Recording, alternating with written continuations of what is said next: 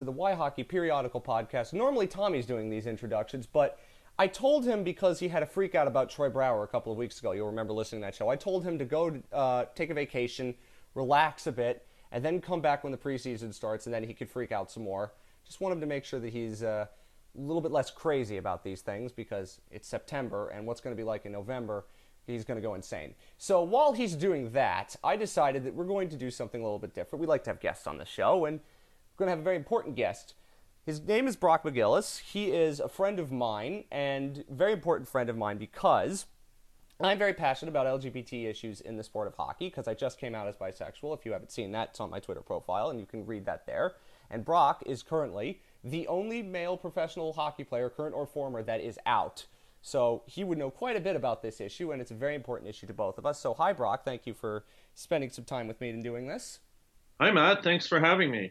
You are a good, very good person, and I'm glad I saw you on Twitter one day scrolling through. And as I was getting ready to release the story that I released, we started talking about all of these things in the sport of hockey, and your story is truly wonderful and inspirational because you are literally the only one in male hockey that is out. So I want everybody to know if you don't know who he is yet and you don't know his story, to tell your story in as distilled an essence as you can. Where have you come from? Your your playing days and how you've gotten to where you are now and doing what you're doing.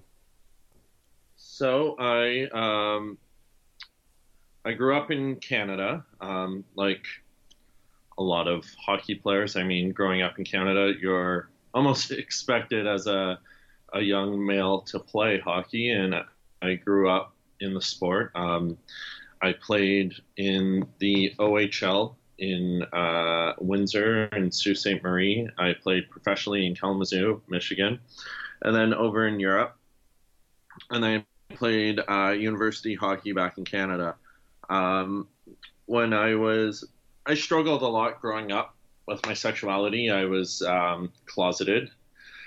I hid it. I dated women uh, to hide it, and um, I, I struggled immensely. I was uh, I dealt with depression. I dealt with uh, suicide attempts. Uh, I went through a lot. I began drinking heavily at the age of 17, all the way into my 20s. Um, it set back my career.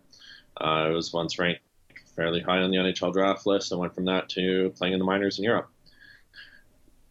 And um, finally, um, after I retired, I started working with athletes, and and I thought about coming out, but I was afraid. I, at this point, I was out to my friends and family, but um, I was afraid to come out in the game because of the hypermasculinity and the homophobia that occurs within the game.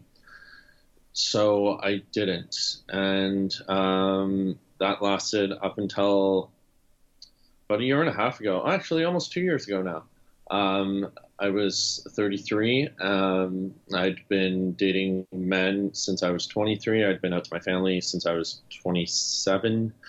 And finally, at 33, I decided to come out publicly and I penned an article for uh, Yahoo Sports coming out and sharing my story. Mm-hmm. So it's a lot happening. And it's all just so interesting to me, obviously, as somebody who's gone through it now myself.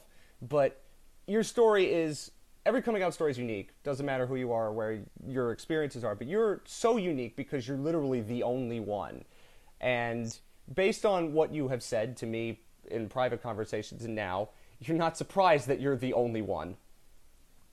Yeah, um, the game is not conducive to being a gay man. I mean, and, and, it stems from the language used. I mean, the language used within the sport is incredibly homophobic. It's um, sexist, and it perpetuates stereotypes um, that forces people to either live their lives closeted or leave the game. And kids leave at a very young age. I, I get kids telling me all the time, oh, I quit hockey.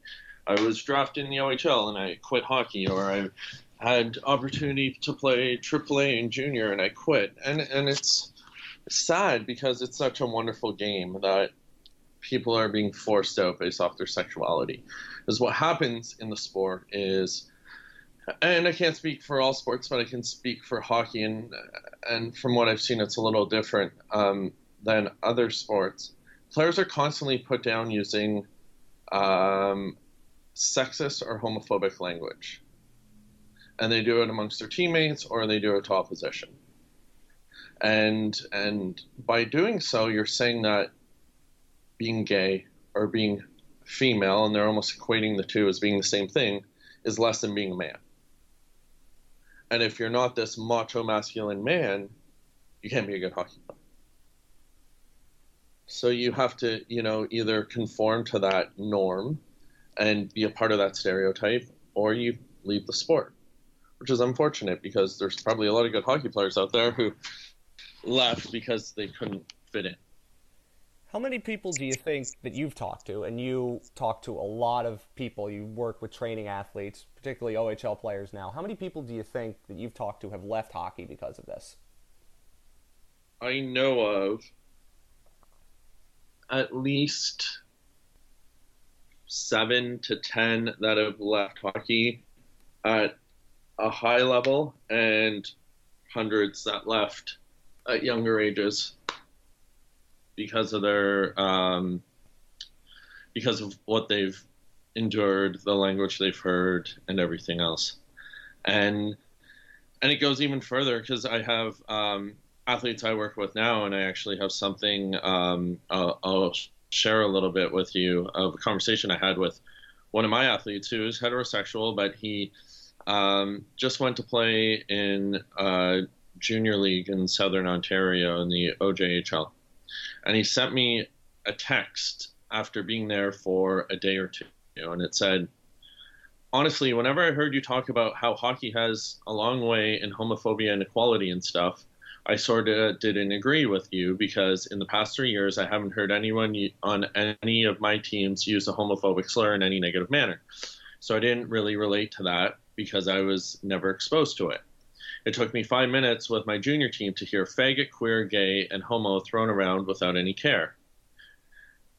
And then he added, I didn't realize how far we have to go still. I was shocked. Isn't that something you posted on Twitter? I think you did. Yeah, it's, oh, it's actually pinned to my Twitter wall right now. And um, it doesn't surprise me. Um, I, I, I think where I work and the athletes I've worked with have come to realize the impact it has because they're around me. But um, most people don't recognize it, and and it hurts people. Mm-hmm. There's a lot that goes into this. This is a huge discussion we have to unpack here with with language, and I'm going to let you take control of it because in my own personal life, I have, I mean, everyone, you, you said it, that you hear it, and it was just culturally. Now, I'm different because the language doesn't really affect me personally in much of the same way. And so my experience is different, and that's why I defer to people like you when we go to this. Uh, when you talk about the language, it sounds just I'm not around hockey. I've never played at any sort of level. I'm just a fan and just somebody who loves the sport and wants to cover it. But when you talk about the language things that you hear, it is almost like second nature ubiquitous. Like, is it almost like the first level of insult or first level of chirping that you get, basically, at all these levels of hockey? Oh, 100%. It, it, it, the first level is it's homophobic and sexist.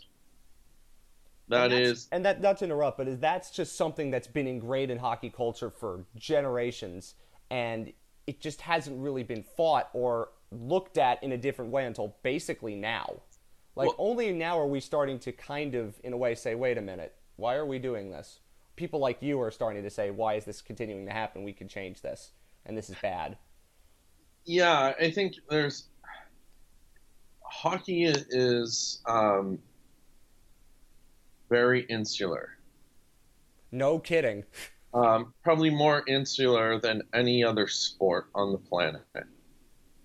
Um, you can see it from uh, the NHL level right down and how the leagues are very, very protective of their players, of the teams, of the leagues itself. and because of that, hockey players um, tend to only hang out with hockey players. And I think a lot of it has to do because kids move away from home at such a young age, probably younger than any other sport. Um, they're moving away from home at 15 years old. So they move to a new town, a new city, and who do they hang out with? Well, they instantly have 19 other new friends that are the majority just moved into that community as well. So they hang out with each other. And and it stays very clicky. It stays very insular. And they spend so much time together because I mean in Canada our our travel for you know it's not like high school football in the US where your your rival is in your community, right? You, you may be traveling eight hours to see your rival hockey team in junior. Um, so they hang out with each other. They spend a lot of time on buses. They they go to new schools and they're spending their time together. They're in the locker room a lot, and there's only 20 of them compared to a lot of other sports where you know, other than basketball, but football and baseball, you know, and you, soccer. You, and soccer, you have a lot of players. Probably more players than hockey. So the it becomes very insular, very clicky, and because of that, um, they start to feed off each other. Uh, they start using the same words. They dress. Hockey players, you can always listen to a hockey interview and know it's a hockey player because I, I can tell you what they're going to say before the interview even takes place yeah, we came out hard today. We we you know got pucks in deep. I was we about got, to say that. You stole my line. Yeah, yeah, no, really though, and and we got pucks in deep. We forechecked hard. We back checked. We we played a team game and and and the same lines over and over and over. It's the most dull interview. There's always a hockey player talking because it's almost scripted, and nobody you know sways from that because then you're an outsider. You're not in the clique anymore. And because of it, it is so insular, hockey players typically come from hockey parents and or hockey families. And then from there it stems even further that the hockey coaches are former players who are now coaching. So the language has a trickle down effect. And then it gets to like kids get to like junior hockey, they start using that language or they've already used it and then it spreads into their younger siblings or to, you know, kids who look up to them. And I equate junior hockey in Canada and the US to being like Instagram or YouTubers, influencers, where they're not celebrities yet. They're not Connor McDavid. They're not Sidney Crosby, you know, but they have the same celebrity on a local level. And so kids look up to them, their peers want to be them, adults still worship them the same way and because of that and because they're you know you're exposed to them on a daily basis what what they say the way they talk is copied within the communities so then that has another uh, that is another factor in the effect on language and why it keeps repeating itself you know uh, generation after generation of these athletes mm-hmm. and when you go into how it repeats itself it's just like, and nobody has the ability to say, wait a minute, this isn't right here. Because I, it's not even that if you would be, if you did, you would be an outsider. They just don't know. It's the culture that they grew up in, and they don't have the ability to question it, whether they're well-meaning or not. Right? Completely. I mean, uh, am I? Uh, can you? Can I swear? Yeah. Well, if it gets it, listen. We, when we talk about the Florida Panthers on this show, there's swearing is implied. have you have you watched them play before? Anyway, I, I I watched them play a little bit because I grew up with Derek MacKenzie. Mm. So. Uh oh.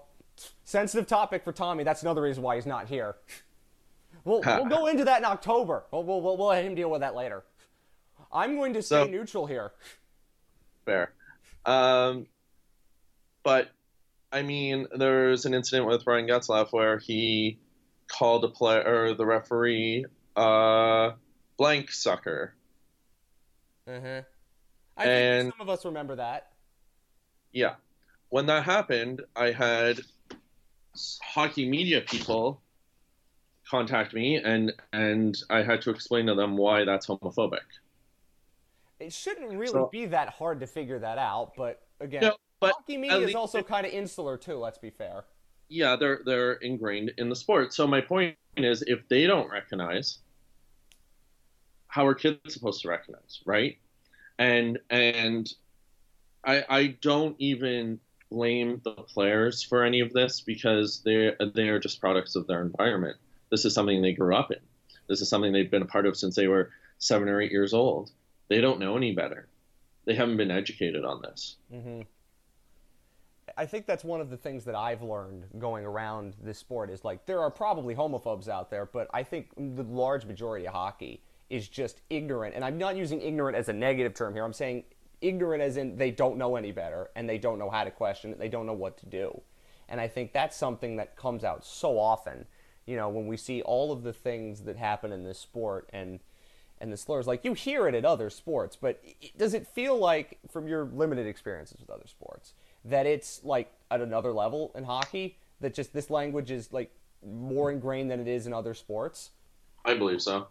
I believe so, and it's ironic when you think that you're, you know, you have a sport of predominantly um, Caucasian, uh, middle to upper class, um, who are coming from countries that are some of the most liberal in the world. Particularly Canada. You know, uh, well, look at Sweden, Finland, and all these other ones too. I mean, you know, other than the Russians, Other other than the other than the you Russians, know, yes. I, I mean, there's there's other ethnicities, and and when I say Caucasians, I mean some ethnicities. It's it's not socially acceptable yet. Mhm. So that's that's why I bring that up, and um, Well, it's also you could talk about hockey players mostly come from northern states in the U.S., particularly Massachusetts, for example, and that's the most liberal state in the country, next to California. You know, hockey players come from the Northeast. They come from New York. They come from New England. They come from Minnesota. That's not exactly a bastion of conservatism. You know, So- these and are the- fairly liberal states. That where they come from. And and it's and it's bizarre when you think that these this sport seems to be more homophobic. I mean, there's there's if you go on Outsports, you see football players coming out daily. And I'm just gonna you know go with uh, male team sports because um, you know individual sports a little different. Women's sports, it's it's homophobic in a different way where I people wanna, yeah, I want to make sure that we say there are female hockey players that have come out, but that's a different discussion. I don't want to equate Uh, the two because they're very different. And, and and it's almost assumed and and it's uh, you know the opposite where it's it's wrong in a sense because people are assumed in female team sports to be lesbians until proven otherwise and, and that's not a fair stigma or stereotype either no, uh, so but we'll have to get someone on to talk more about that in a different perspective yeah. because they're different. They're different discussions. We could talk about that, but we wouldn't have the first hand experience, obviously. completely so but if if you look at football there's there's college football players coming out feels like daily Seven Uh, now at all levels of college football, and including Yeah. three that are in D D1 FBS, two of them in Power Five schools, which we're talking we're talking Kansas State and Arizona, and that's You know- again we're not it's not Alabama, but that's No. D1 Power Five, and that's a big deal. And So you look at that, you look at soccer. yep, There, there's uh, professional soccer players out. Um, you look at heck, look at rugby. Well, Uh, I, I can't remember the uh, the player's name, but Thomas. yes, thank you. He, you know, there there's a hyper masculine sport where somebody's out. Um, baseball has had out players. Basketball has had out players, and hockey never As has. you. Uh, yeah, hockey has me sitting on an island by myself. And me covering the sport now, basically. You know, and and I'm sitting there saying, there's a reason for that, and and I think the language is the main barrier and the thing that separates it from all the other sports. I don't think the language is the same to the extent it is in, you know, hockey with the other sports. Well, I want to go quickly into something with baseball related that was a big deal this summer. Before we get into more what you do and what your your job is now, essentially, is to go around and speak to schools, and we'll get to that in a second. But when you watched what happened with baseball, and you saw all these players who had tweets dredged up from the past where they had said racist and homophobic things, mostly all of them were, I think, actually all of them were white, and it was one of those things where the reaction to it was very interesting right? And you'd hear all sorts of different reactions. Number one reaction would be, oh, they were young. They were like 17, 18. So you don't know a ton yet, but also is that's obviously I think a product of their culture, depending on where a lot of them came from. I can't remember exactly all of the players, but you saw what happened. I think Josh Hader with the with the Brewers, and the difference with baseball is they have Billy Bean, who is gay and very front facing and very important in the sport. And that's the difference, as we talked about that when we first had our, our conversations together. What separates baseball, which has a lot of issues with homophobia too, but not as much as hockey, because at least in baseball, we have somebody in the sport who is front facing and talks about it all the time and has gone in to speak to some of these players, right? When you were watching all that going on this summer, what did you think as somebody from a different sport who's obviously gone through it, reacting to that situation, sort of from the outside? I think this problem still. Uh, there's obviously a, a, a, problem in baseball, and I mean their problems run pretty deep. There's been a lot of domestic violence and other aspects as well. Um, but I, the problem in baseball and hockey seems to be like if you if you look at baseball when these players wrote this stuff on Twitter, they were probably in college or high school ball. High school mostly. And this is my issue with sport is everyone wants to wait and stand beside the first or the next out player at the top professional level. But the reality is Hader may have had teammates back then who quit, or players he played against because people were using that language and never got to the level they could have. Same with Kopech. Same with all these players. And and the issue is we, we have to.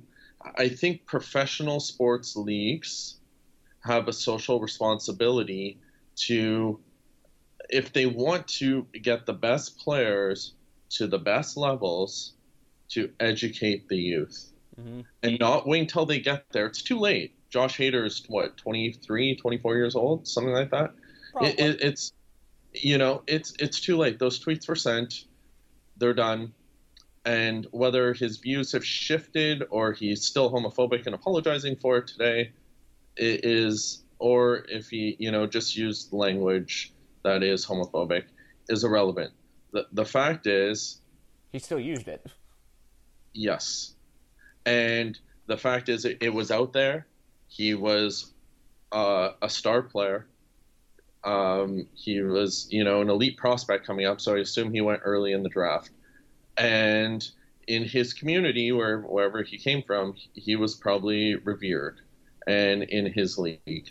So then, kids who aren't, or maybe not as good or as revered, hear that they start using it to follow his lead. And then the kid that is gay or struggling with their sexuality in some capacity quits mm-hmm. because they can't continue to hear that over and over and over. Mm-hmm. For for this example, for this example, Josh is from Millersville, Maryland. Again, not exactly we're talking bastion of conservatism here. Wasn't drafted very highly, but again, he was a Major League Baseball All Star and you could talk about it with all these different players. They come from backgrounds similar to that. Doesn't necessarily matter where they come from. Maryland, Georgia, who cares? It, it happens in a lot of these ways. So I want to go now to talking about what you do because there's so many things that we could get to with this. And what you do is you go and speak to a lot of high schools and a lot of organizations, a lot of junior hockey teams. I believe you just were up in Sudbury speaking to the current Sudbury Wolves. Yes. Yeah, I was there. Um last Monday, I believe. Yeah, Labor Day. Yes, which is last Monday. Uh, yes. And you speak to all of these, like these high schools and these and some teams about the language. And I have to be honest, like when I was in high school, if I ever had an assembly, I would have hated it because it meant that we weren't doing other things that, to me at least, were slightly more interesting. I hated assemblies when I was in school. There was one everything. whether it be fire safety or school talent shows, whatever the heck it was? You know, we Yeah. all we all disliked it. But I mean, now it's different because when I went to high school, one of probably the last kids that went to high school where you couldn't use your phones during the day. Now they can't prevent that from happening. Everyone uses their phones in school. So when you're going to speak to these kids and you live in, I think Toronto now or somewhere in Ontario. Mm-hmm. Yes. So when you go and speak to these kids and you go to speak to these high schools, what do you try to do to grab their attention and leave them with something that they're going to remember? Because I'm going to imagine a lot of kids are probably having the same feelings that I did when I was in high school. It's like, oh, we really have to do this? You know, it's funny. I I've been pretty fortunate in the sense that whether it's been uh, elementary school, right up to university, or speaking at a conference, um, the engagement level has been pretty high, and and I I'll, I travel across the country. Um, hopefully soon I'll be able to get in uh, doing this across the United States as well uh, especially in the current political climate. I would love to get across the U.S. Um, and um, at least initially, I started doing it in my hometown of Sudbury, Ontario, and from there, I started to go elsewhere. But I think the fact that I'm a hockey player in you know Canada is uh, I nobody for the longest time, pe- people have always said they don't know what Canadiana is. We haven't had a true identity as a culture because we take a lot from America. We aren't, you I'm know. sorry, I've watched Strange Brew. That's Canadian. fair enough. Excuse, excuse me, Canadians. You have a culture. I mean, Well- yes, you gave us Mike Myers, but we, we can we forgive and Bryan Adams. We can forgive you for that. well, we also gave you Jim Carrey, so Yeah, well, you, you, again, it's a give and take. I think Mike Myers had the best comment on Canada, where it's like half American and half British in terms of comedy. Well- but that's a different discussion for another day. it's yeah, it's kind of interesting um, that it's more of a mosaic, right? People come here and they don't really adopt Canadiana. They're they're allowed to be who they were from their homeland, and Yes. which is which is phenomenal and great. But through this process, I've come to realize that um, what our culture is is hockey, and and I realized that when I um, I'm gonna you know sidetrack a little here, but um, This podcast During- is all about diversions to random crap. Trust me. Perfect. Well, during the Getzlaf incident, um, when uh, I, you know, was in the media, I was in Canadian press, put it across, uh, interviewed me, put it across Canada, and Sportsnet did an article with Mark Spector did an article with me on it. Um, Oh, Mark Spector. Uh oh. Twitter loves that. well, when this happened, um, they uh, I, I started to get death threats, and because I called out an NHL superstar in the league, so it made me realize that hockey in Canada is the culture. Hockey But going in, is the reflective surface of what Canada is, and its It culture, sort of like It- that. it- Yeah. So going into these schools, as soon as I mention that, you know, I, I, I present really masculine, I'm, a, you know, a broy looking guy. I walk in and then I talk that I was a professional hockey player, instant attention.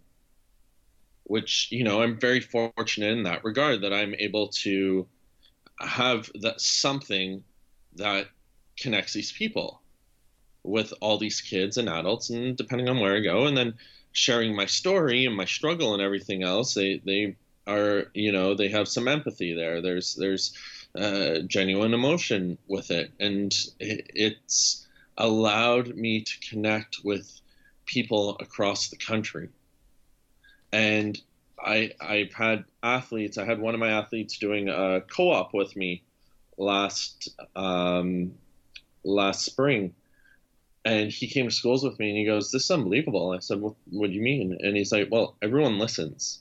I've never gone to high school assembly where people aren't on their phones. See? People less.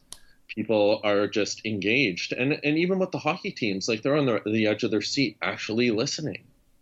And it's it shocks me each and every time, but I should get used to it by now. But I, I think it's the fact that you know I'm not some outsider to this community because it is insular and they are the social influencers in their high schools in their elementary schools and and everywhere else so if they're engaged and they're taking it in and i'm one of them other people will too see that's where i find it really interesting is because like if you did it in the states you'd have to go to specific places where the hockey thing would get people off the edge of the seats like maybe in my area of the world it might be because i live 10 minutes away from where the Flyers practice. But for other places across the country, it wouldn't do that. And I think, do you think that some of where the criticism comes from, like if it comes on social media from people, uh, let's say it's, I'm not going to mention any names specifically, but there are plenty of people on hockey Twitter who I know criticize that sort of thing, and it happens all the time. Whether it's women who are trying to get into hockey, that's another discussion that's a, basically in the same box but with a different angle to it. The sexism and homophobia they come down from the same path. Whether it's coming from somebody who maybe it's like me who like I love the sport but I never played it and I'm, I'm only in it to a certain degree right like how many the journalists have played it? It doesn't you never played the game? Like that sort of criticism right? It's the same thing when analytics got criticized. You know what I mean? It's mm-hmm. like like does it is it I guess you said it's surprising but like has that it's obviously made it easier. So then what do you do now that you have these players' attention? What do you go and you tell them, or all these people, because you've played hockey and you therefore have their attention because hockey is Canada and Canada is hockey, or whatever phrase you want to use? I could bring out my Ron MacLean impression, but I'm not going to do that. Uh, so, what then do you tell them? What then do you say to them now that you have their attention? Because you know you have their attention and you have to do the best you possibly can with that attention because you don't know how long you have it. Well, the the first thing I talk about is language and the importance of it and the impact it has. So when I go in, I'll typically ask uh, because initially I'm focused on LGBT. That's why I'm brought in, essentially. Um, so initially, I'll ask who here knows somebody who identifies as part of the LGBTQ plus community, and generally, I'd say 85, 90 percent of kids put their hands up certainly that's more now than it would have used to have been. So, absolutely. More kids, the generation, I mean, I'm a few years younger than you.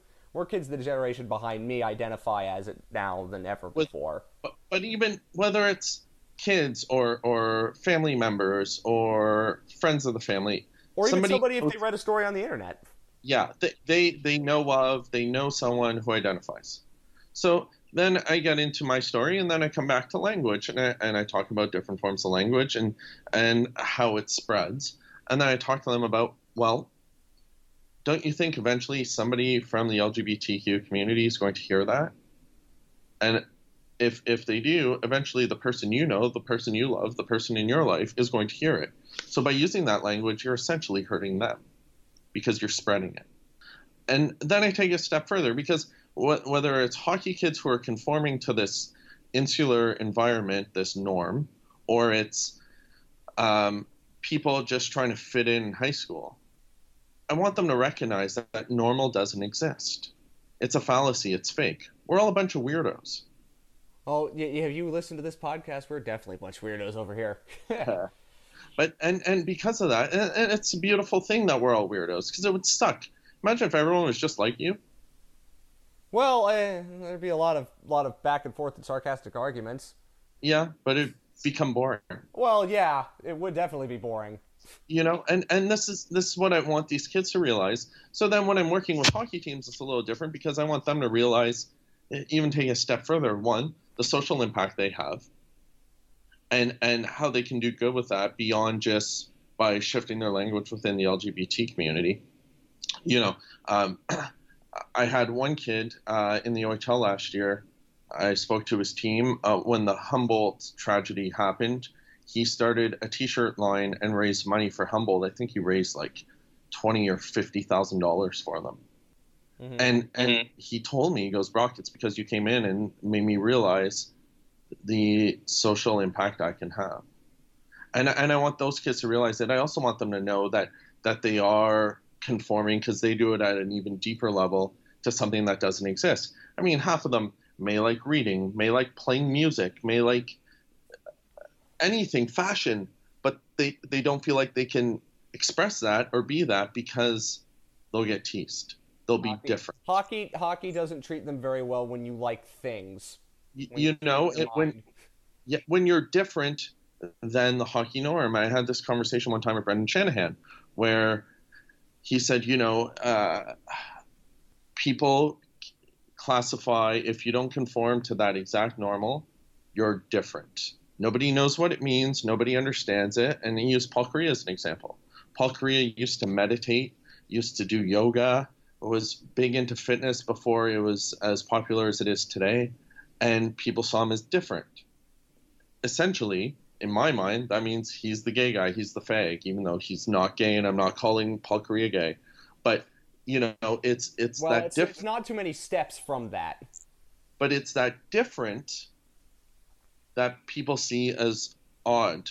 Paul Kariya is a Hall of Famer and never got the due he deserved during his career because he was different. And and and I want these kids to embrace their differences because the reality is I look at my hockey career, I was constantly injured. I was depressed. I was became an alcoholic. I was suicidal. I didn't live up to my potential. I, hockey probably got 60, 70% of my potential out of me. And it's because I had to conform to some BS idea of what normal is. But if we can just allow these people to be themselves and be happier humans from that, they are going to be more successful hockey players and happier people. Absolutely. Uh, well, we also had the. Let's go back to the being different thing. Let's go back to talking about what, what was happening with Dougie Hamilton trade. And you heard what was it? The museum's comment. Yeah, And I was like, what? What does? And I and, and I say this as somebody who comes from a personality where I just go, well, okay. So you like going to museums? Everybody does. But in hockey, apparently that's a bad thing because he's not hanging out with the guys. Which again, like when you think about it logically, right? It makes no sense whatsoever. But Zero. in hockey, they don't have the censor to say, well, that doesn't make any sense. You know, like why are we criticizing somebody for being different and wanting to do something that they want to do? God forbid, right? And- like, and I- didn't I- we also see the comment now about like OHL teams being told, telling their players scrub mentions to Fortnite? Like, again, what what's the big deal? It's like, is that too different? It's like it's it, that's like an only a hockey thing. Like other sports have their insular cultures and other sports have their quirks. There's no doubt about that. But ho- only in hockey would you have something like that happen, right? And we look at the popularity surging of the NBA, where everybody's a personality and everybody has their own individual unique brand. And who who has an individual brand in the NHL? PK Subban. and he's he got pushed out of Montreal for having his own brand. He's deemed a bad teammate for having his own brand. And now, and And- like, like that was the whole thing with me. It's like I embraced it. it all, again, sexuality aside, like I embraced it because PK Subban's great, but only in hockey does that happen.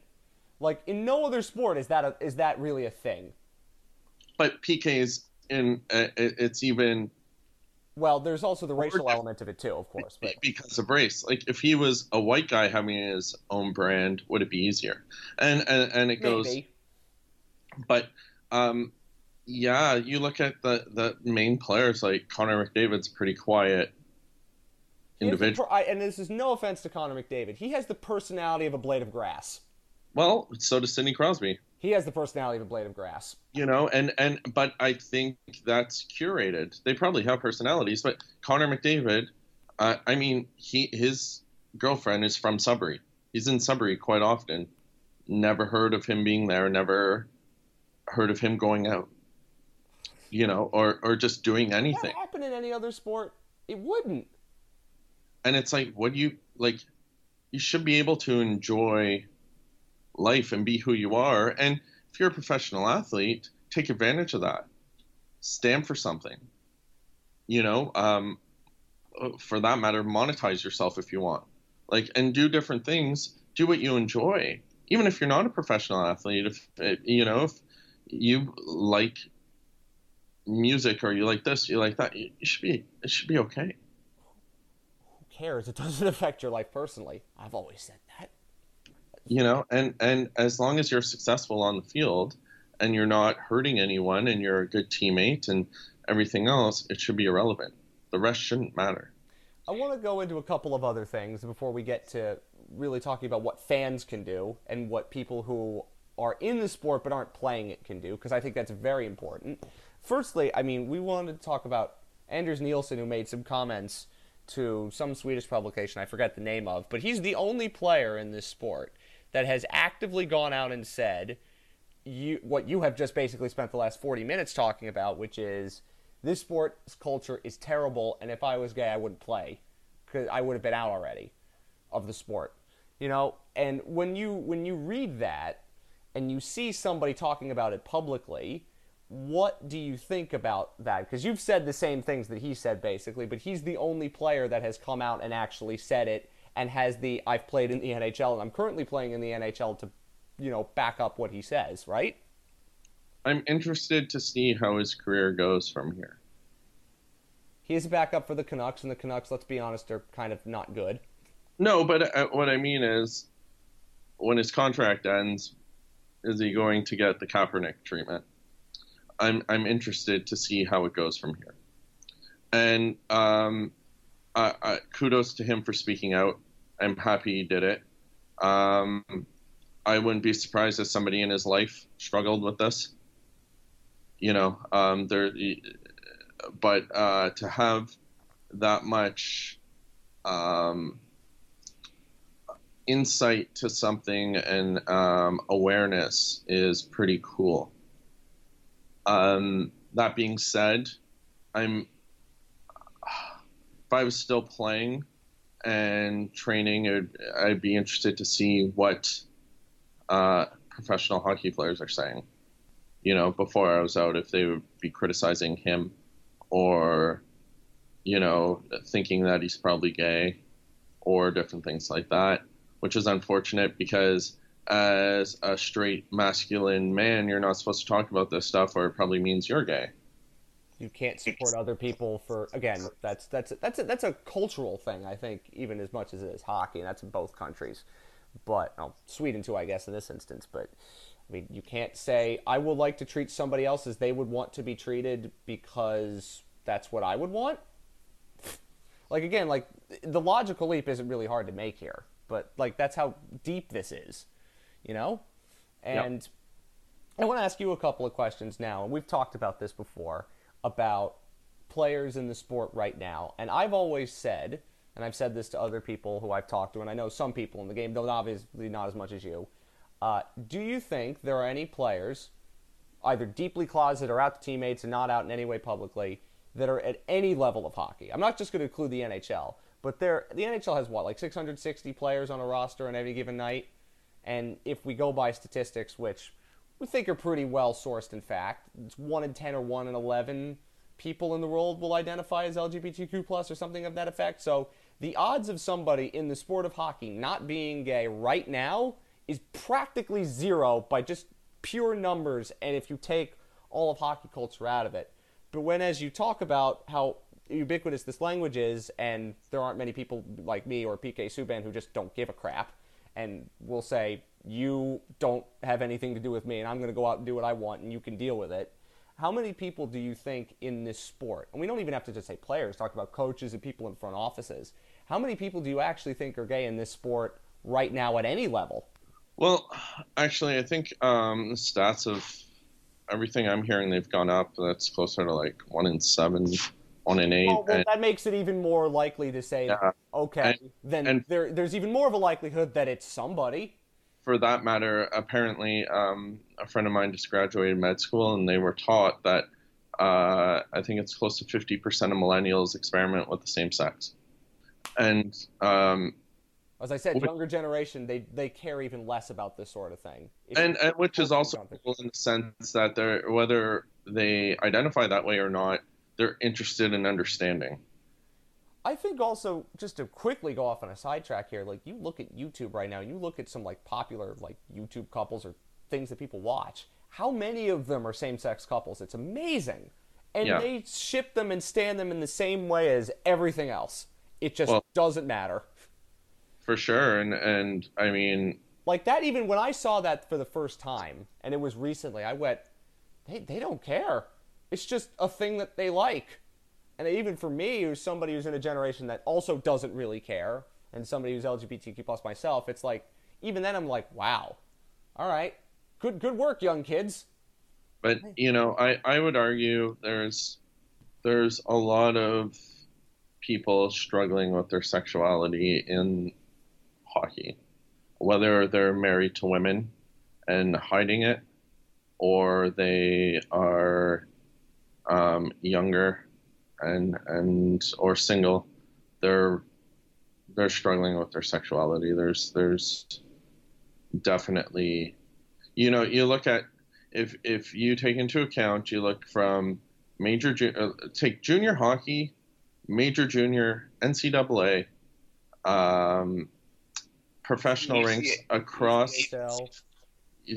So minor pro across the world, um, and the NHL. That's over ten thousand players annually. And how many does that mean have existed in the past? You know, that's annual. So that would that would be just on old statistics. One out of ten would be a thousand gay players annually.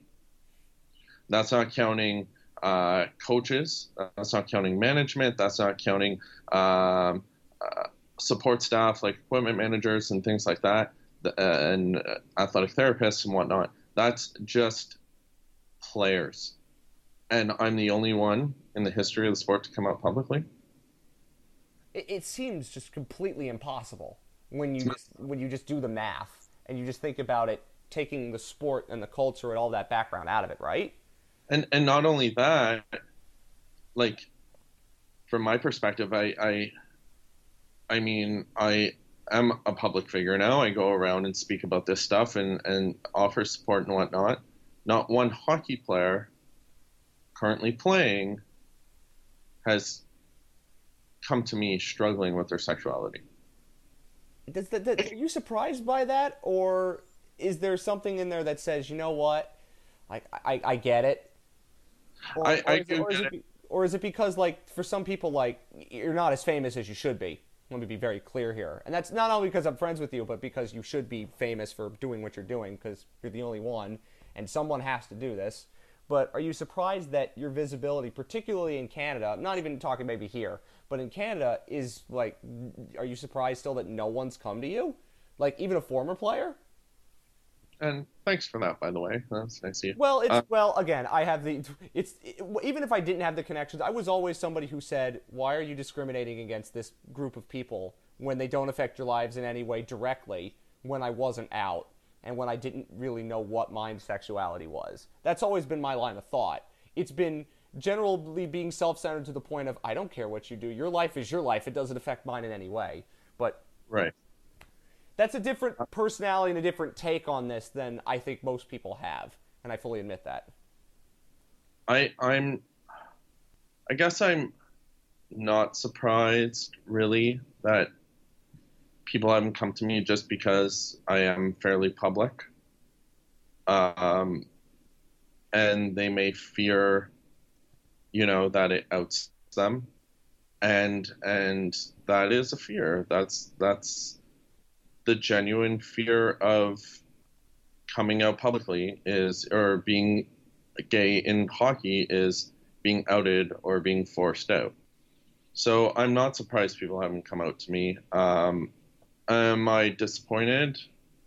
I, I'm disheartened by it. I wish I could be a support to them. I, I mean, I've struggled with it. I know what it's like, and if I can pass on my experiences and help make it easier for somebody else and, and blaze a trail for others, eh, eh, regardless of the sport or regardless if they're in sport or not, but primarily I have a soft spot for hockey. I wish I could do that. Um, that said, um, I'm I'm not surprised people haven't come to me. I'm really not. Do you think that one day you're going to get that? Because you would think like at some point, you know, we always talk about having allies in your life and the well-meaning majority to support you, and I think that's more the case, particularly in Canada. But also, I just think you need empathy, right? You need somebody who's been there and in hockey, you have basically zero. Like if you're talking with soccer and you're a young gay player coming up in the U.S. right now, you at least have two players to look up to and say, yeah, okay, they've done this, that I can do that. You have college football players, you have an NBA player who you could look up to. But in hockey, you have you, and that's it. Like, do you think that that has a role? That there's just not anybody who you could talk to, and there just aren't even that many public allies. I mean, Anders Nilsson made his comments, and you have Brian Burke because of his son, obviously. But beyond that, you just have basically nothing. Yeah, I, I mean, I struggle with that. I, it's difficult to um, see that and know that. And it, it's it's tough that people aren't more aware, and I wish people would come to me. I really do. I want them to come to me too. I said that when I when I wrote my thing. I said, please come to me if you need help, because we're all here to help each other. Because the whole saying in the community is, you come out not as much for yourself, but for the people after you to make it easier. You know, completely. And, and, and especially you know when you're in a world like we're in, where it is definitely a bit behind the general population. It really is. Um, you know, and I mean, I do. I'm, I'm fortunate in the sense that I do get to help kids and people on a daily basis. However, I wish I was, um, you know, helping more people in my sport because um, the sport is something that hockey is my first love. And at the same time it was my biggest demise. And i i, I just want to make it a great place. And it's you know that hockey culture crushed me. Yep, nothing felt better than being on the ice. I and there's a lot of people out there who kind of say that like i love hockey for all of its faults.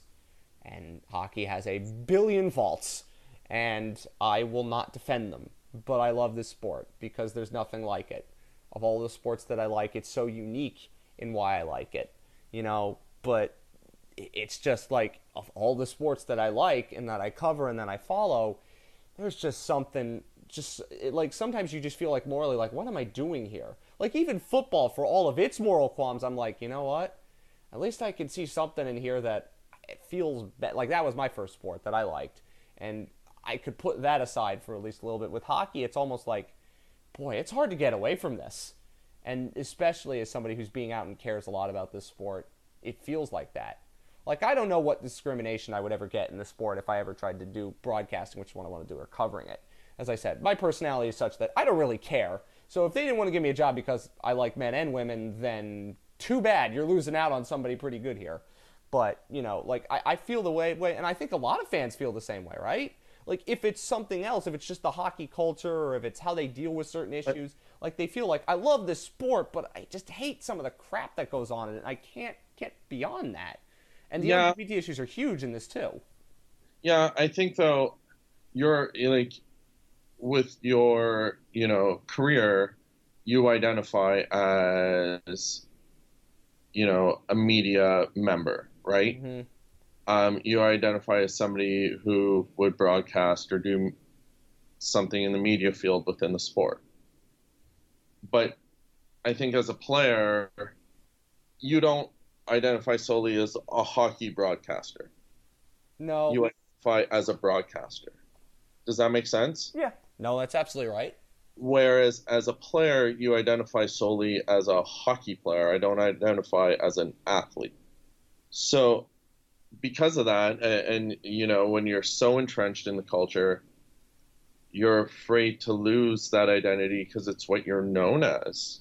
I mean, I grew up as Brock McGillis hockey player. And and when I would see people at different places, you know, whether it was family at like uh, gatherings or um, people on the street or parents of friends or wherever, or, or when I got to higher levels after into junior and whatnot, fans in different places, all they talk to you about is hockey. All they talk to you about is how's your career, how's your season, how's this, what, where are you going next year, what are you doing, those types of things. So I was solely a hockey player. So, you know, uh, so for you, in a sense, like maybe another sport will be more inclusive. Whereas for those players that are hiding, it's like this is all I have. This is who I identify as. And that's why part of the reason why I want them to think a little outside of the box and recognize they have other, you know, uh, leave that bubble in a sense and recognize they have other loves and passions and hobbies and things they enjoy because that makes it even scarier when you're just identifying solely as one thing. I, I don't disagree with you. Although, as I say, my personality type was such that I would go in to kind of destroy that and saying, well, I'm here, deal with it. Yeah. Make your life miserable along the way, but I'm doing it. I'm good meaning, but I might come at it from a different way. And I'm again, again that's me. I, I can't say that enough. That I language doesn't really affect me in the same way. But but I think their fear is I'm going to be pushed out the door. Oh, I'm going I, I be... can imagine that, and and that's why I'm saying like the first gay hockey player that is out while they are playing. And I have a question about this that I want to get to, and then I want to talk a little bit about the Brian Burke and Brendan Burke stuff before we get to the end of this. But the first thing I want to say here is like when you look at some of these these players, you you wonder like the first one of them that comes out has to have such a strong personality, like almost kind of PK Subban like. Like, you know, PK just doesn't care I mean, he's part of the hockey culture, but he goes out and does all these things, and he does not let that affect him. That's just who he is. And he's strong enough and a good enough hockey player that it just does not matter. He'll he'll have his detractors, but he's too he is too good to, you know to be brought down by some of that nonsensical garbage that makes no sense. You know what I mean? Like yeah. the first player that comes out whether they're as good as PK Subban or not, they're going to have to have that same kind of personality where it's like, I don't really care what you think. And it would or, be such the antithesis of hockey. Like you, there are only so many players like that. The first player to come out is not going to be the pucks in deep, you know, we forecheck well, that kind of player. It's going to be a PK Subban type of player. You get what well, I mean? Yeah, he can be the other way though. He he just needs a. I think that player would need to be protected he would need like he would need an incredible support group from inside an organization, a team that made it better for him or the league itself. Oh, and there's another thing I want to get into with the league. Strong, Boy, I keep strong PR that. team, whether it's a strong PR team, the league, whoever agents. would have agents would have to really protect him. Um, and, and, because there's very few PKs or a Sean Avery or outlandish yeah. players out there. Yeah. Oh God, I forgot. Uh, about Sean, I forgot. I keep forgetting about Sean Avery. Okay, you remind me very, like that. There's very few players like that in the game of hockey. So th- this player, if number one, if he's not a superstar, if he's just you know a third, fourth line guy, or you know uh, five six defenseman or backup goalie, he better have a strong team in place to protect him. Yeah, I, I don't disagree with that. I want to make sure now that I get to the point of the NHL itself because this is important. I almost forgot about it, and I want to get your opinions on all these things. Like we talk about what the NHL is doing in some ways. They march in pride parades in New York. They have a presence in Toronto. A lot of the teams do stuff. A lot of teams have pride nights. You know, the Panthers had it from my experience. I mean, I know plenty of other teams do this. I mean, a lot of Flames just marched in Calgary's Pride Parade, and that's that's a big deal in of itself because that's Alberta. But let's not get into that.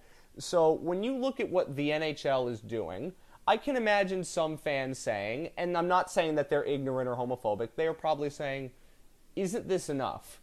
Or is or they're already doing a lot now, aren't they? In terms of the efforts of these teams to have Pride nights, which do matter, or you know, Aaron Ekblad had pride tape in a warm up once. Again, does this help? Or is it something, or can more be done, or are they doing this and they they're doing something and they have well-meaning intentions, but they don't quite know what to do? I I'm not a big fan of that stuff. Quite honestly, I, I don't care for it. I I almost, from a fan perspective, might be yeah they're doing enough. Which you know what they're doing something good on them. I don't think it helps. If anything, I think it hinders because it, it, in a sense it pink washes. It gives the illusion that look, we've done this and we're you know doing this and we're we're showing how inclusive we are. So everything's great. or we're telling you how inclusive we are. Yeah, yeah, exactly. We're we're telling you we're inclusive, but behind closed doors, because it is so insular, the, the reality is, and I know I've been behind those doors, it's not. And and maybe not for it might be that people want to be inclusive and don't know how. That's what I think most of it is. Don't don't you? Yeah, I do. I, I don't think hockey is this nasty, vicious, malicious sport. I just think it, it's so insular and they won't let anyone in. For example, um, on the Ontario Hockey Federation, um, the governing body of hockey across Ontario in Canada, um, just released. They were forced to um, do sensitivity training with players because of a lawsuit brought on by a trans athlete. And instead of hiring an outside source or even coming to me and saying, Brock, would you do this? They have their coaches who are former players who aren't necessarily they, they have no idea how the, the viewpoints of these coaches whether they're homophobic transphobic whether they care whether they're inclusive or not they have no idea and they have them teaching kids about the lgbtq community and pronouns You can see how that probably wouldn't work. it's actually going to make it worse because now you have kids. If the coach is uncomfortable, it's going to be visible, and he's the leader, and kids are going to pick up on that. Or if a coach mocks it, kids are going to pick up on that, and then they're going to copy that behavior. So I, I, I think it's going to do more hindering than good, and I think it's the same thing with these you know pride nights. It's like we're showing you that we do good. OHF is showing you, oh look, see, we, we we do inclusivity training and sensitivity training. Well, you don't because you have people that you haven't vetted to know if they're competent and capable to do it, and then you give them a 45 minute online course and then tell them to do it. Oh, online courses are the worst. Yeah. No one likes So- them. nobody likes them nobody watches them and i've uh, you know uh, different issue but i've gone over that with them before and saying i put them on mute and watch a movie and answer the questions at the end but I've done that too, and and that's you know, just for like safe driving. exactly. And uh, so i i think these pride events pride nights pride tape is almost pink washing and giving the illusion that everything is great in our sport. We don't understand why nobody's gay but the reality is more could be done at a grassroots level. Take the money they spent on those events and go to your minor hockey associations and shift things at a grassroots level um, and make it more inclusive for everybody and teach kids why this is bad or wrong and and shift language and educate your players and your staffs on why this is bad or wrong and why you need to shift your language and the, the, the social impact it actually has. I'm going to play devil's advocate here just a little bit, and I think that, you know, you could argue that. I mean, it's the same. You could argue if you're really being cynical, and I am a cynic. You've listened to this podcast, you know I'm a cynic. Uh, you could argue it's the same as like Star Wars night, right? But I think that it helps to have it, and maybe maybe the Collin Martin example is one that I shouldn't really use because it's a news story and it's one that's connected with me in a major way, as you might well imagine, because I care about soccer a lot. And he talked about how the Pride Nights actually did mean something to him. Again, MLS is a completely different sport and league and a completely different universe. If you've ever been to an MLS game with Toronto FC, you probably, I think most people in that example, you know, right? MLS is a completely different universe into of itself. I mean, almost the antithesis of hockey. But there it helped, right? And, you- and again, there it's their culture is very different. Well, I also think because the culture in MLS of who is a fan is also really, really different than hockey, right? You would With- not say that MLS fans are emblematic of a culture of a of a certain country, maybe of a city in some way, but even then, it's just a slice of a city. And and it- even the sport itself, because Oh, it's like got its huge issues. I mean, have you seen what's been going on with Hector Bellerin in the, the Premier League? That's a huge problem. I, I think in Europe's a little different, but the sport in North America, I mean, I I witnessed growing up soccer players being teased because they're in a non-rugged masculine sport. When it's pretty well. I mean, God, have you seen some of what's been happening in that sport? Anyway, I won't go into that. Perception is that it's less masculine. Do you know what I mean? Yeah, I kind of, I kind of remember you, you, you say that. That doesn't exist nearly as much anymore. No, but I think that's why there's probably less of that language used in that sport, be- and and uh, probably a little more empathy amongst players and fans. Certainly in MLS, it's it's it's like that. But as I say, MLS is a completely different league. I'm only saying that because the Collin Martin story is the freshest, and I will cite it a thousand times. And every time there's a story written about him, I will read it and I will promote it because it's important. and he's a great guy. I I have, yep. One day I hope to meet him and talk to him, and you know, but that's we've, again another discussion. We've had conversation, and um, really nice guy. Like Uh, when you're the when you're the only one, like that's like that's something I think that you would have more of an example of than me. I mean, I kind of have it, but I'm not at a high enough level yet in terms of being a broadcaster where I can talk about it in in those sorts of contexts. Like you, you would kind of say like you're the only one, right?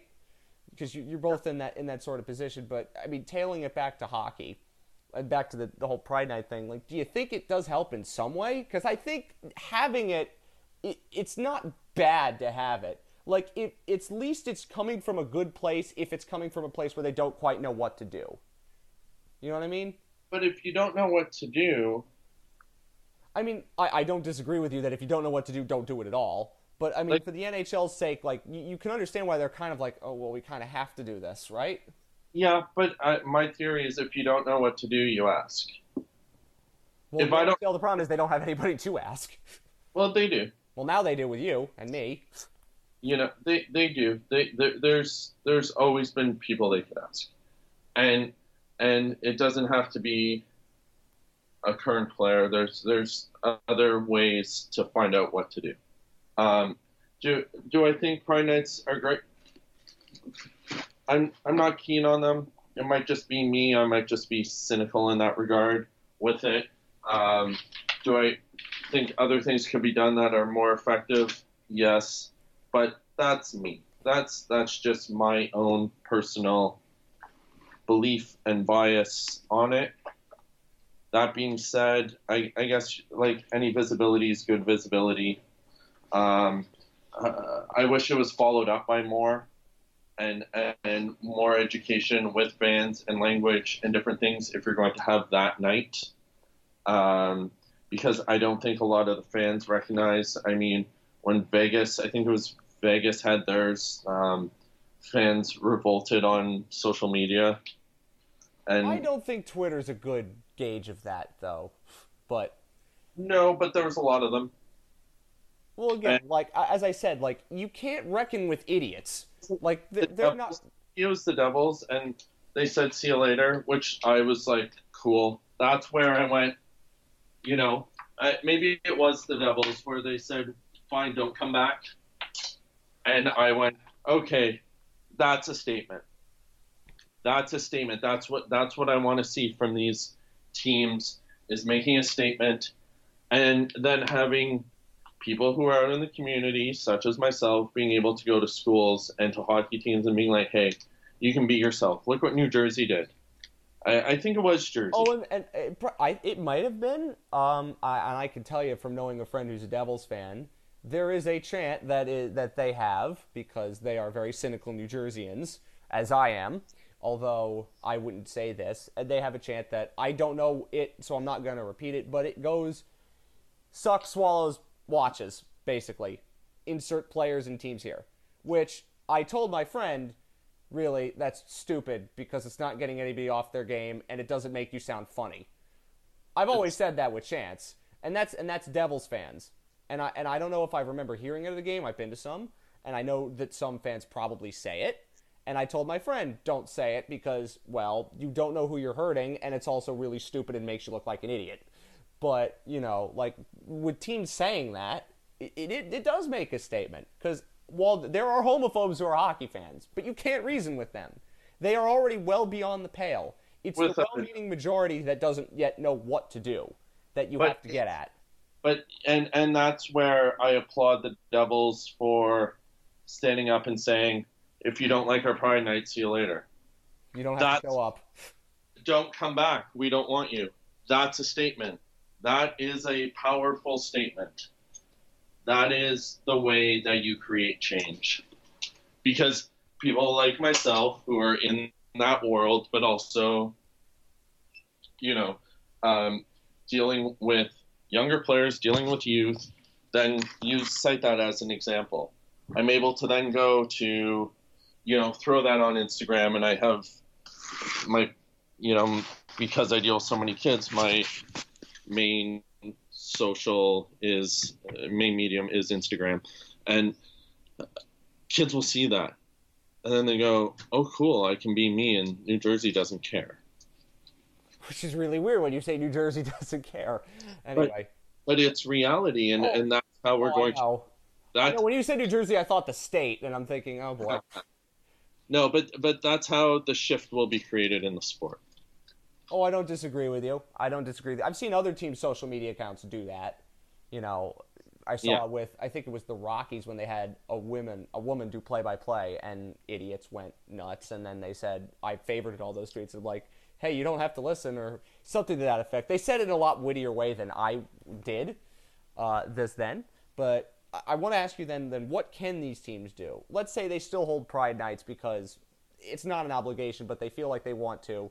What can these teams do otherwise? Say in the Pride nights, in the middle of these games, what can they do then during the game and after the game to help tell fans, all right, this is what you should do. This is what you can do. And this is what you can do to make this environment better for these people who you know are in the building tonight because math says that there are plenty of them, whether they're out or not. I think they need to engage and educate within the, the sport community. Um, I think they can go to. I, I think the team should start working with minor hockey in their city and start educating them and have these conversations and and uh, talk to them about the language they use because it's not just I, I spoke to one association who said it's the racism is still as rampant as as um, homophobic language. And I was baffled I couldn't believe that. But um, I th- I think these teams need to go and and use their influence for good with younger people. And whether it's you know taking their draft picks in and teaching them um, or just going to their local minor like one night a year get all the minor hockey kids bring them to your arena and have the conversation Hey, doesn't sound like a terrible idea in principle. it, it, it's one night it would take two hours I don't again, I don't disagree with you, and you would know more about this than I would. I mean, I can only say like I've done so much because I, I cover the sport. I haven't played it, and it's not my only sport. It's one that I care about deeply, though. And is there anything else like as a fan? Like, because a lot of the people who are listening to this podcast now, um, whether they're Panthers fans or not, that's the majority, but whether they are listening to this and you'll promote this and you'll encourage people to listen to this podcast and they're fans like they watch the sport they care about the sport they might play beer league but they're not you know inside the sport in the ways we've been talking about what can they do to make it better for others around them two things. The easiest one is stop using the language.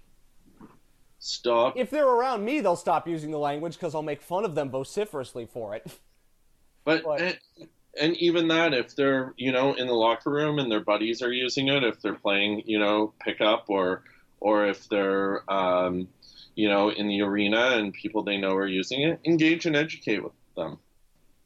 Tell them why it matters and, and tell them how many people could be struggling and how there's twenty thousand people at a game or eighteen thousand. Not in the panthers game but close enough fair.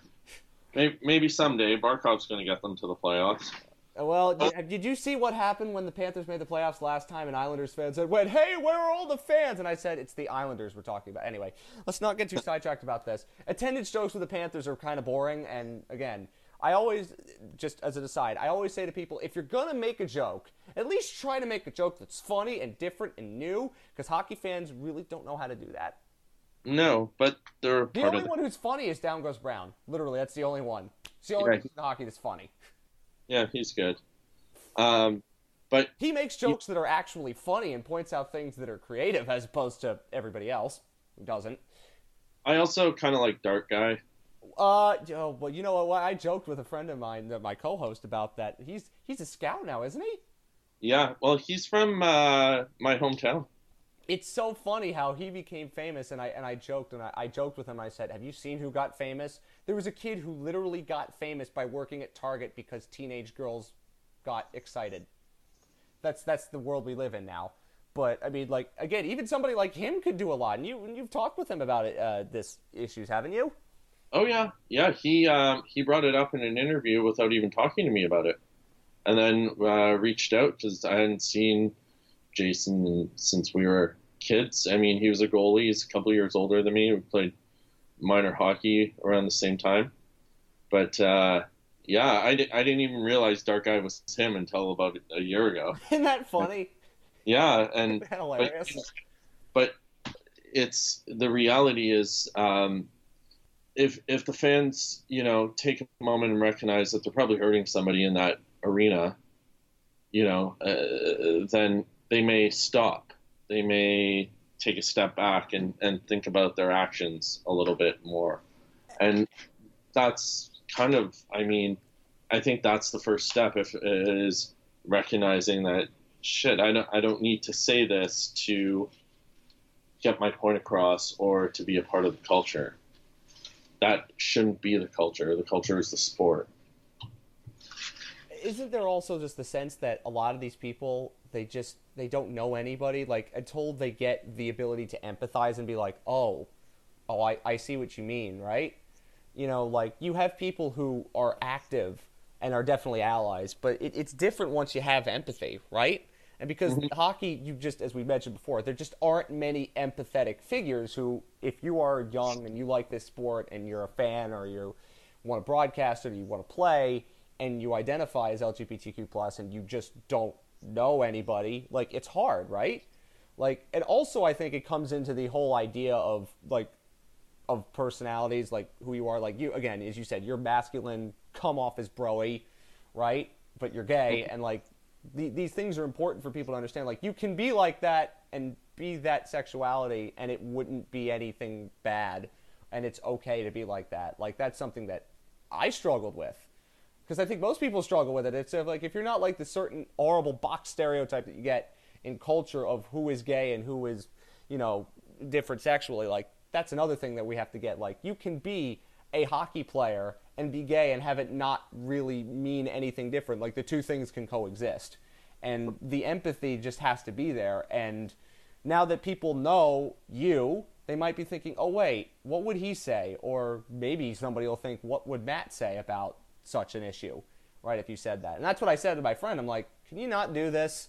Can you not do this chant? Not only is it homophobic, it's just stupid, and you look like an idiot. Maybe I, maybe people won't say it like I would say it, but they might say it in a different way, and then they will understand. You know, hey, that's the only way you could change, right? It's just by getting people to be able to see that the, these stories exist, these people exist, and you might be sitting next to one of them in a game, and they might be going, "Oh God," and feeling like you don't want to do it. Like no one would ever want to do it directly to somebody, right? Like you, you think most people are well-meaning, but they Hopefully. just don't know because they don't have the personal experiences. How many times have you talked to people and their experiences with the LGBT community change instantly once they know somebody, right? Oh yeah, daily. Even even with working with junior teams and whatnot. Um, uh, kids say to me all the time, I I didn't realize the impact my language can have on people. Thank you for making me aware. and then you just hope that they don't do it again. Yeah, and and I I tend to not be a cynic by nature, so I have uh, an, an an innate belief that people are good and they don't want to hurt others, so they'll likely shift it. And you know, um, from my experiences, they do shift it. Um, Which lends credence to our idea that it's that they are well-meaning, but they just don't know what to do. they're just products in their environment. It's it's not it's not innate. It's all taught. Yes, and um, at the same time, um, from higher levels, I have criticism because I, I think if you don't know what to do, you ask. You know, from league perspectives, um, as opposed to players, younger players who are creating habits at a young age. Mm-hmm. Mm-hmm. You're not wrong about that. I want to quickly get to one more thing before we, we end this off because this is a discussion that's gone on for long. We could talk about this for probably days because there's so many layers to this. I want to talk about uh, Brian Burke, and you mentioned with your stories, and there are plenty of stories you could read. You just retweeted one. What was the magazine that that was in? I can't remember what it was, and I'm sorry about that.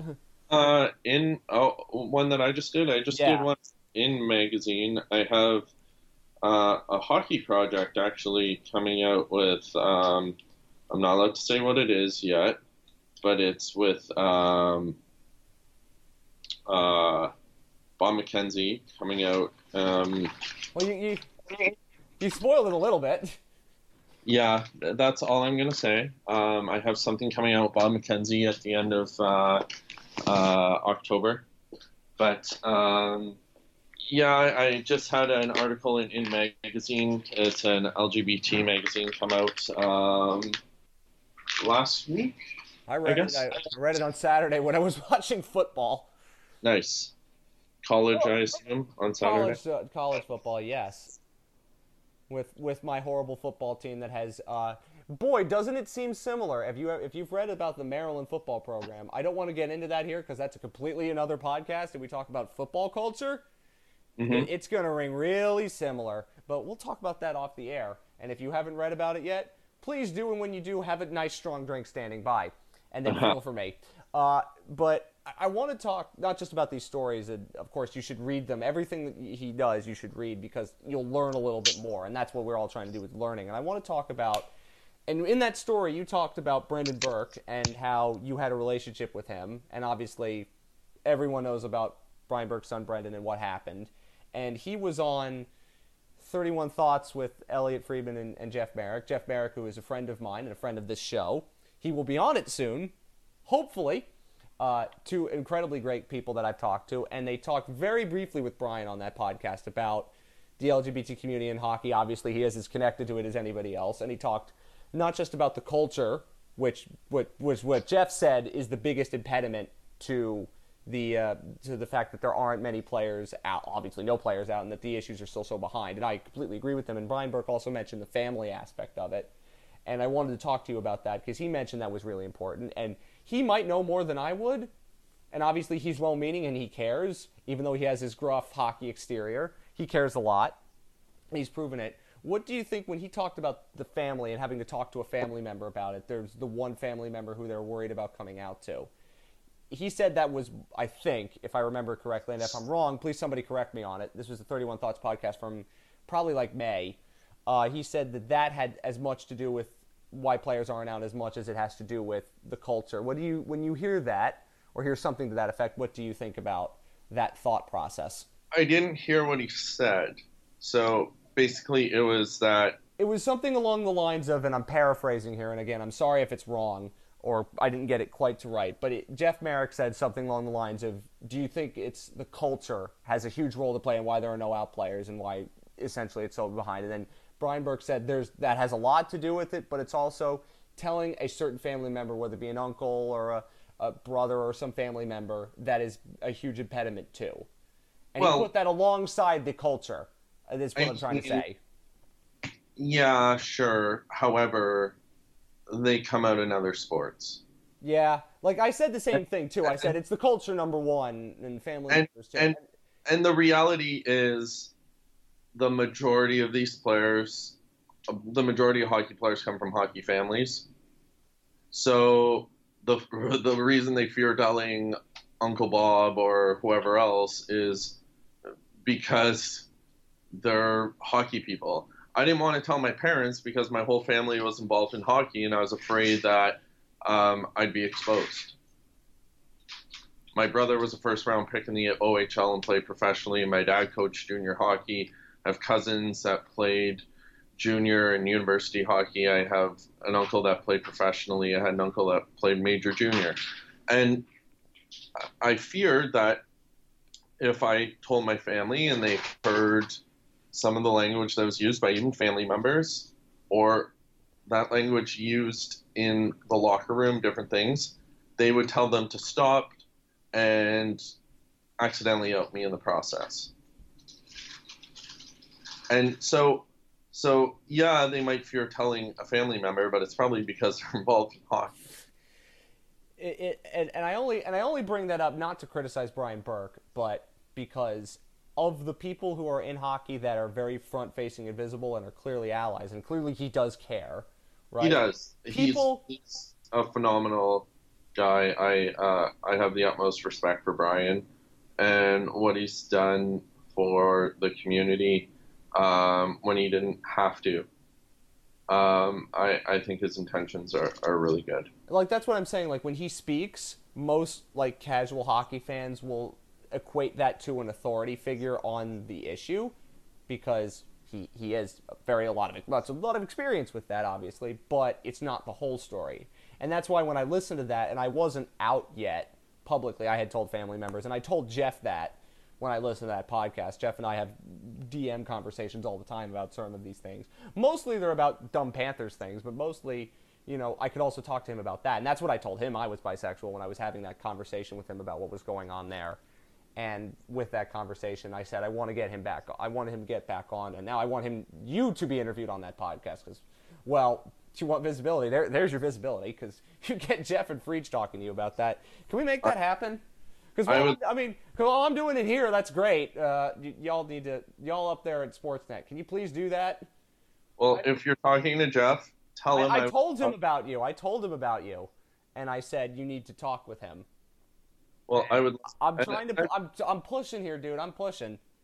Well, I, I appreciate that. I would love to be on their podcast. I mean, Elliotte and I have had conversations about things in the past, and he was one of the first people to reach out to me when I came out and uh, we have there are many good, well-meaning people in this sport, and I think being in that would help out a ton for your this, visibility, of course. This this sport is filled with phenomenal people. I I'm a big believer in that. But yeah, no, I'd love to be on their podcast, but I, I I'm a firm believer that uh, the culture is the main reason why people in this sport don't come out. Mm-hmm. Oh, I don't disagree with you. I think it is too. Uh, since we're about 90 minutes, and this is usually our normal length of podcast, by this point we have really gone in the weeds, Tommy and I, talking about all sorts of fourth line Panthers nonsense that is just so in the weeds you wonder what the hell do these people do in their free time. Uh, but for this podcast, I want to end it with the thought like, what do you want people who are listening to this, who might not have heard your story or have heard mine, but now they have in some way, what do you want those people to know? whether they're fans, whether they're in the media, because I know there are people in the Panthers front office that follow me and they may listen to my podcast. Uh, what do you want them to know about what they can do, what should they do, and how can they be better for the LGBT community in this sport to help them out? You know, whether they know someone personally, whether they're just well-meaning and they just want to be just treating other people better. What do you want them to take away from 90 minutes of our discussion here? one, shift their own language.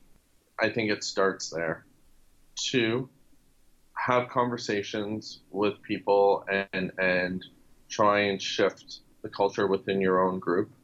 Um, from there, have a trickle down to minor sport in your area because it matters and, and you have the largest platform as a professional sports team to do so um, and just embrace differences.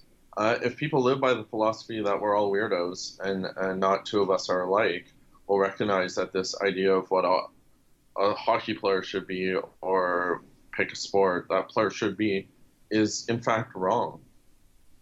And we should be celebrated for it. PK Subban should be celebrated for being so amazing. Different. Yeah, and and, and celebrate, not tarnished. I think the Damn. Canadiens have figured out that they were punished for it. Maybe sometimes you want teams to learn the hard way when they're stupid. Yeah, I I don't I I don't if that was really a lesson one. I I don't know if anyone understands that Well, it have you should be a seen how the. Canadiens are constructing their team? They really don't understand up there, and it's enjoyable because I love it when the Canadiens fans, when they come to Panthers games and they go home sad. It's a great Well, experience. I'm not going to comment on a specific team because I hope to work with all of them someday. Well, I know, I know, So- I know. But see, I can make fun of them. I can make fun of them and do that, so it's okay. If they have any other questions, I mean, I'm always available. Like, just ask questions. Well, I Ask think and learn. one- one of my favorite lines. Well, again, to quote Jeff Marek, I think he says when you go into interviews, if you come in, quote unquote, acting stupid, you you get a lot more out of it. Like if you don't come in thinking that you know more than the person you're talking to, and you come in willing to learn, it changes a lot, right? Completely. I, I mean, even within this world, I've learned so much about my own community because I sit and I listen to people talk. Well, I've learned I, too. I listen to kids, I listen to adults, I listen to people of color, I listen to trans people, I listen to bisexual people, I listen to lesbians, and, and I want to understand where they're coming from and, and how they feel. And and I think it's really important that these leagues don't just assume how people feel hmm and assume how they feel within the culture. Uh, They're going to get more out of asking questions and learning. hmm And and I, I really hope they start doing that. And I and I really hope that you know um, people do take steps forward. And you know, like I looked at the OHL teams and Major Junior. I've gone out to Quebec League teams as well. Uh, that brought me in, and they sit there, and I'll sit with a general manager or a coach after, and we'll talk for hours. That coach or that management team is then going to hopefully take some of what they learned uh, from my experiences and you know shift the way they talk, shift the, the culture of their teams moving forward. Because as much as I have the fantasy of when you get to the coaches and you hear a homophobic slur on the ice, you make them bag skate until they throw up. I don't know if that's really reasonable, but maybe that's because again, I, I, I have this idea that I would punish homophobes by strapping them to a chair, Clockwork Orange style, and making them watch Drag Race until their eyes explode. Because you know, punish punish those who are punishing. As I like to say, when they go low, I go lower. But that's me and Well, it's not a punishment to make them watch Drag Race because well, it's brilliant. for homophobes it is. Homophobes it is. No. I, I think they would still find the competitiveness and and Oh, you you underestimate homophobes and how terrible they are. I, I, I, I, I would I would do that, but anyway. Well, I like the bag skating idea better, but whatever the case may be. A couple of questions before before we go. Uh, there will be an out player in the NHL one day. It's impossible to think that it won't happen. It might take a while. You told me 20 to 30 years. I'm going to be optimistic and say it will take less than that. Do you think the the out player that comes into the NHL is going to be somebody who is actively playing in the league and then comes out, or do you think it's somebody who comes from the lower levels of hockey and gets drafted or just makes his way into the league and is already out by that point? What do you think happens first? I think it's going to come from younger ages and kids who grow up in an environment that is less homophobic and where the culture is shifted and can feel comfortable being themselves. I don't think any current player will come out during their playing days. Do you think we will ever see a former player come out? Besides you, obviously. I don't know. Not if they want to stay in the game. I I don't think um, people who have aspirations, a lot of hockey people, stay in the game of management and coaching and whatnot. And I don't think those people would come out. So um, I don't think we'll see a former player for another 15, 10, 10 years. 10 years. That was less than the 20 you told me the first time we talked. So Well- I, I like the moving up. Current player. Current player, okay. A, a, a player after retirement, I'd say at least 10 to 15. Mm-hmm. I think we're that far behind in the sport. I think it's it's almost at an archaic state. Well, there's also, I think, the idea that again, I come from the MLS background, and as I talked about before, I don't want to go too much further on this, but coming from the MLS background where it's a story for about a week and then it isn't, but it's MLS and that's a different league. Like it would be a gigantic story in Canada. It would be when somebody comes out and the first player who's going to have to have all of the pressure of being the example that everyone else has to follow and having to speak for the entire LGBT community in Canada, like that's a huge burden that's going to take a lot on some person to do. Yeah, and it's, that's why I'm saying like again, like for hockey in Canada, it would be such a seismic shift. In the U.S., so, it wouldn't be a huge deal. I mean, it would be a it would be a story, but it wouldn't be the same deal as if it was in Canada. And I think that also has something to do with it. Well, especially if it was a Canadian. Maybe if it was an American or somebody else, it might not be the same big deal. But it would be. It, you don't it, want to split hairs. Story in Canada, it would be. But it's so intense. Like I even look at my life, and uh, I have people reaching out from all over the world on a daily basis. Mm-hmm. And I wasn't even in the NHL or a current player in the sport. So it, it's like that. That that could be. I, I hope it's not a reason but it could be another reason why so many players would just not. I mean, not just because of the stupid distraction no. element, but for the player himself, he would have so much on his shoulders. But you know what? They wouldn't even know. I didn't know this was going to happen. I wrote an article because uh, of Pulse. I wrote an article because that hockey season leading up to Pulse, um, uh, an entire hockey association alienated me and blackballed me from working with players, a hockey association I grew up in. Um, I wrote an article because I had found out that two major junior players were um, told by their teams that if you come out, we're cutting you. Jesus Christ. And this was, you know, two years ago. So um, I had no idea the social impact it would have. And now I travel around the country and likely, hopefully, soon around the world trying to create a shift. Um, and I didn't even intend to do that. They, I started getting calls to do that. There, there was no manual, no handbook, nothing to guide me through this. It was just trial and error, and and still is. Mm-hmm. And I'm faced with different situations on a daily basis. But the reality is, they, you know, that that player has no idea the magnitude because I didn't even know. Well, and if you didn't know and you were out of the game for well, out of the game playing wise for a while, I mean, even mine, even when I did it, I mean, I'm not. We're not talking hundred thousand likes on Twitter from Collin Martin, or even a thousand for some other people who I've I've seen when they came out and it was current and former college football players. You know, I I even got notes from people. I was like, I'm surprised. I I saw the. I looked at the number of people who liked my Facebook post when I posted it, and I'd get you know, family members sending the article around, and everybody would say, "Well, it's a great article," and I just see the liberal people like, "Oh, I wasn't expecting that," and like I, I'd see people who would respond to me on, on Twitter with this, and I'd be going like, "Wow, well, okay." Like you don't know who it reaches. You don't know who these stories reach, right? And the world is tiny now. It's not. We're not divided by oceans. We're not divided by geopolitical stuff. We're divided by a tweet. We're divided by an Instagram post that, that that's where it comes in, right? Absolutely. So the reality is, it's it's very small, and um, the magnitude of it, I don't think they'll realize until it happens. I mean, the first day between DMs, texts, and uh, phone calls, I received. I think it was it was between 10 and 20,000 messages. D- didn't get that many for me, but that's because I'm a pokey broadcaster who just makes jokes on the internet about the Panthers, basically. yeah. But I mean, like even then, even then, it was like still, it was still big by my standards. Like I wasn't expecting all that happened. You know what I mean?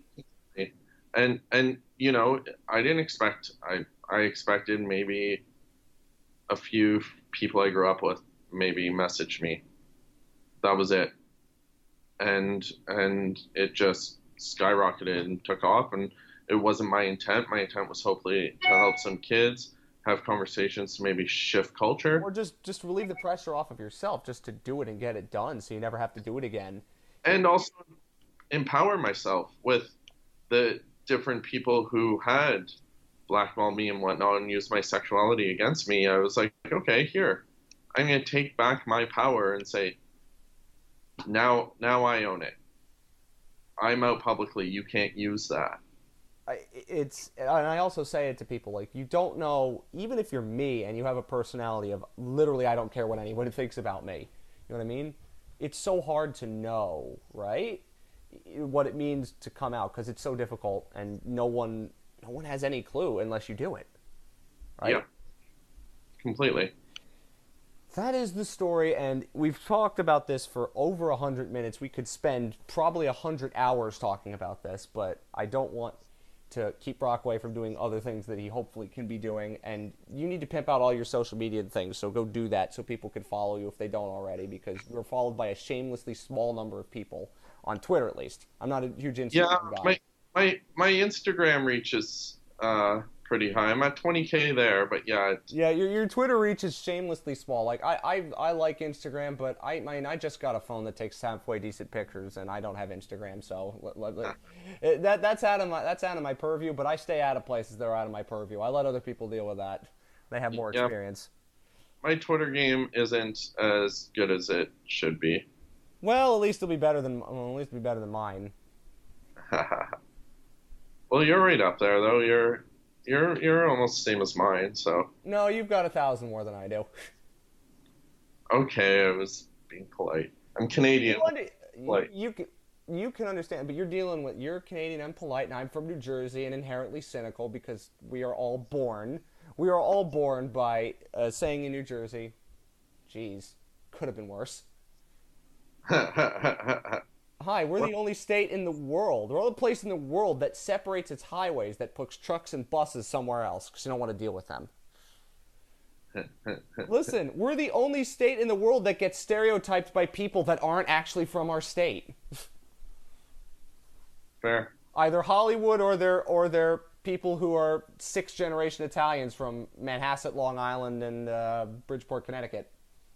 And you had one of the most successful reality TV series ever. Which is a reason why I mean I if I've told somebody I have an actor friend of mine who used to work for MTV and one of the first things I said was I would send Jersey Shore to the deepest pits of hell if I could because it was one of the most offensively trite pieces of complete total garbage I have ever seen in my entire life. And I trust me, I've been to the place like the where they the Seaside Heights house where they first stayed in got destroyed by Sandy, which was horrible for the Jersey Shore, a place I love.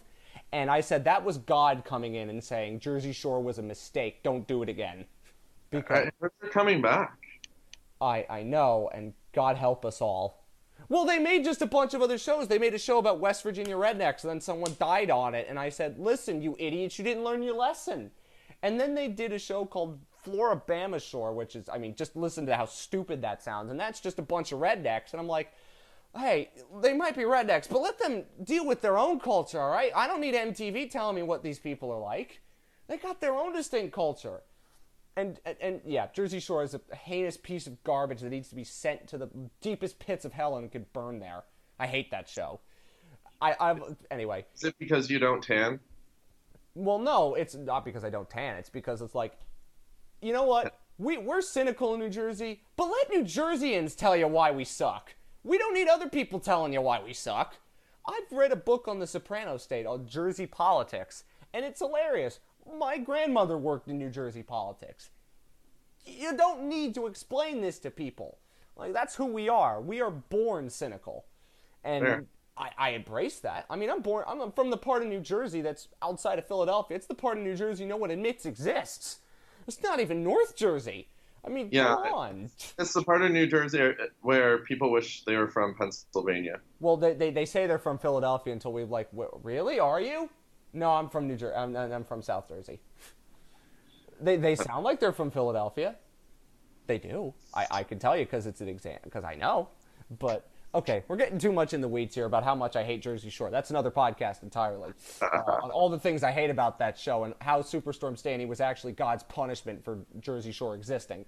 Anyway, before I make more enemies in, in, in my home state, although I, I love it here, but Again, I, I'm 10 minutes away from where all the Flyers live, basically. Yeah. They all, li- they all live here. They don't live in Pennsylvania. They live they live 10 minutes away from where I am. Can't tell you how many times I've, I've had friends of mine saying they saw Flyers just popping up in the shopping centers five minutes from my house. Anyway, before we get into the weeds, thank you, Brock. Please pimp out more of your social media accounts because I don't know how about, you did that before we completely lost track of everything. I, I'll start. I'll, I'll pimp myself out more. You should have been. Well, you need to. It's important that you do that. It's not just because you should do it. It's it's a public service. Well, thank you very much. I appreciate that. I mean, I, I have the I, I mean I have the right to say that because there aren't many LGBT people in hockey, not nearly enough. And so if the world is if our world is already small and then our specific world is smaller, we have to find a way to branch it out more. You know, we can't be pleased like my sport about this kind of thing. Some hockey fans could do that. But Fair enough.